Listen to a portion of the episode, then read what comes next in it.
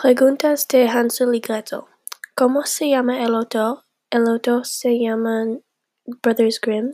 ¿Quiénes son las personas personajes principales de la historia? Hansel, Gretel, la maestra y el padre. ¿Por qué los padres decidieron dejar a los niños en el bosque profundo? Porque ellos necesitan llegar más comida. ¿Cómo escaparon Hansel y Gretel de la bruja? Ponen rocas en el camino para que no se pierdan. su padre los extrañó al final de la historia.